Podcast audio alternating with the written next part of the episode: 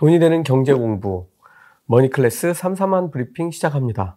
우선 어 제가 어제 브리핑을 하다가 어 눈길이 잘못 가가지고 단어 몇 개를 빼먹는 바람에 어 내용이 엉뚱해진 부분이 한 군데 있었습니다.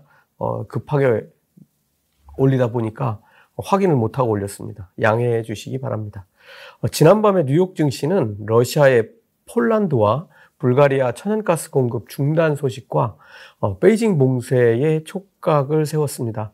어, 전반적으로는 전일 급락에 따른 반등을 모색했지만 미국 국채 10년물 금리가 슬슬 올라오면서 성장주 중심의 나스닥은 정말 아주 소폭 하락 마감했습니다. 어, 그런데 전체적으로 보면 하락한 종목들 숫자가 어, 무척 많아서 장이 전반적으로는 아직 어, 좋은 상태라고는 볼 수 없는 그런 모습입니다. 우선 첫 번째로 실적 발표 기업들 살펴보겠습니다. 어제 조금 언급해 드렸는데요. 장 마감 후에 어, 실적을 발표한 마이크로소프트와 알파벳은 서로 상반되는 실적을 냈습니다. 어, 주가도 그렇게 움직였는데요. 알파벳은 유튜브 실적 등의 영향을 받아서 3.7% 정도 하락한 데 반해서 마이크로소프트는 좋은 실적으로 4.8%나 상승했습니다. 어, 하지만 이제 장중에 보잉의 매출을 어, 반영하면서 어, 예상치에 못 미친 실적 그리고 적자폭도 커져서 어, 7.5%나 어, 하락했습니다. 어, 지금은 좋은 재료는 뭐 다 사라진 상태고 어, 그러다 보니까 각 개별 기업들의 실적이 계속 부각하고 있는 그런 모양새입니다.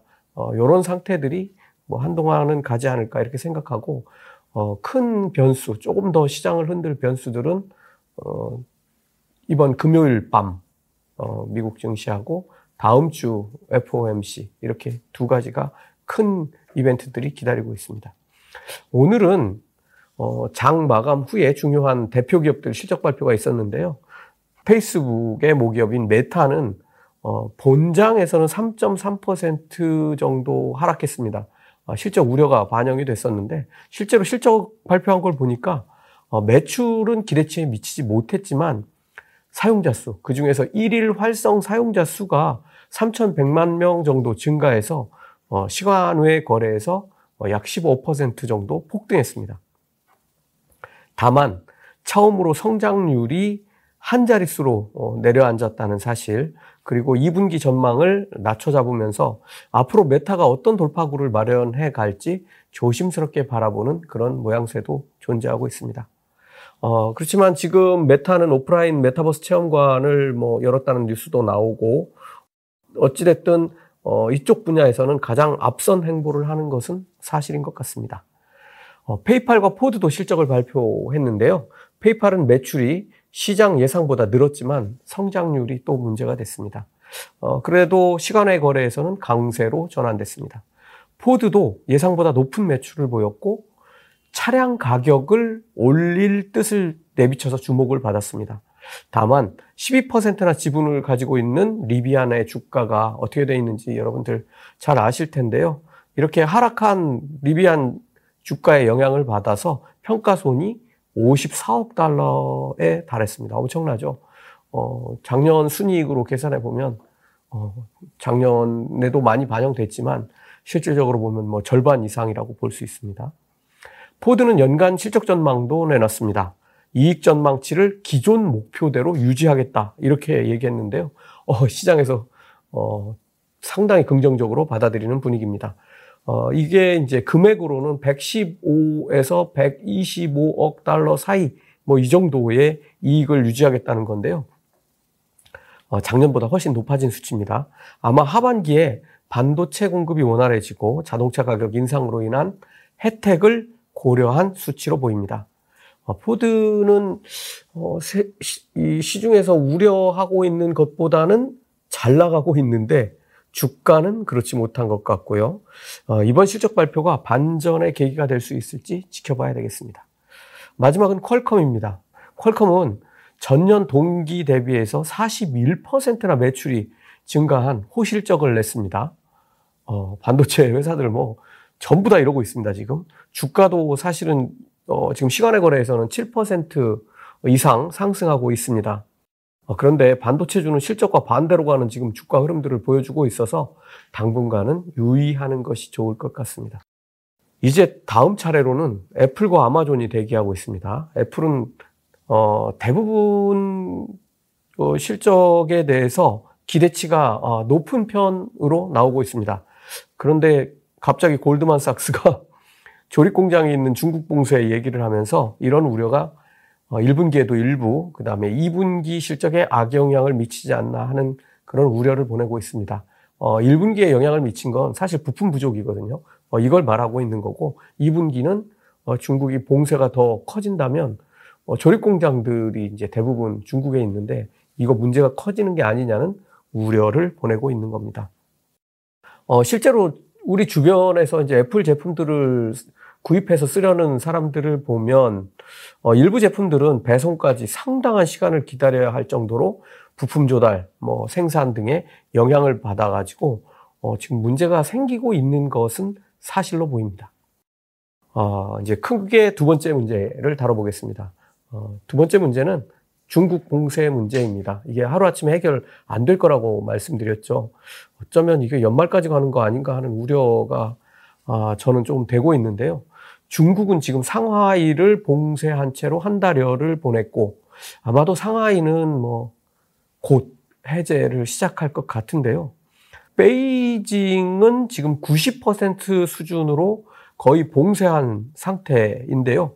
핵산 검사를 지금 진행하기 위해서 어, 이렇게 하고 있는 겁니다. 어, 베이징은 인구가 2180만 명대의 아주 뭐 거대 도시죠. 어, 근데 이 핵산 검사 결과가 베이징 전체 봉쇄로 이어지지 않을까 하는 우려를 키우고 있습니다. 핵산 검사를 해서 어, 봉쇄를 하지 않는 게 아니라 봉쇄를 해야 하는 상황으로 바뀔 것이라는 우려가 커지고 있는 거죠. 어, 지난번 상하이 봉쇄를 우리가 한번 경험했기 때문인데요. 어, 이때도 같은 조치를 했습니다. 그러니까 핵산 검사를 쫙 했는데 실제 핵산 검사를 해보니까 여러분들 아시다시피 숨은 감염자들이 다 튀어나왔고 전면 봉쇄를 하지 않을 수 없는 상황에 빠졌습니다.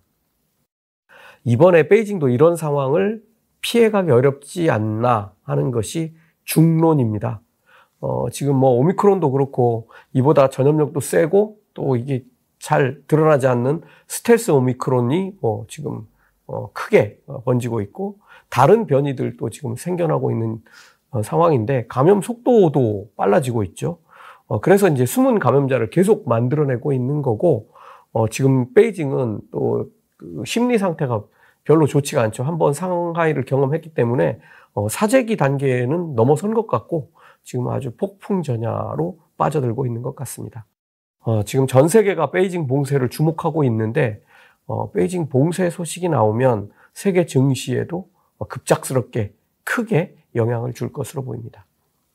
마지막 세 번째는 러시아의 폴란드와 불가리아 천연가스 공급 중단 소식이 유럽의 분열을 가져올 수 있다는 우려를 낳고 있습니다. 지금 미국을 비롯한 서방 세계와 유럽은 지금 대우를 정렬해서 지금 우크라이나를 지원하고 중, 어, 러시아 제재에 동참하면서 어, 중국이 러시아와 가까워지지 못하도록 어, 방어하는 이런 전략을 아주 대우를 맞춰서 진행하고 있는데 어, 제가 우려했던 대로 이 러시아가 이 가스관을 잠글 거야 하는 그 소리에 지금 유럽이 분열하고 있다는 이런 얘기입니다.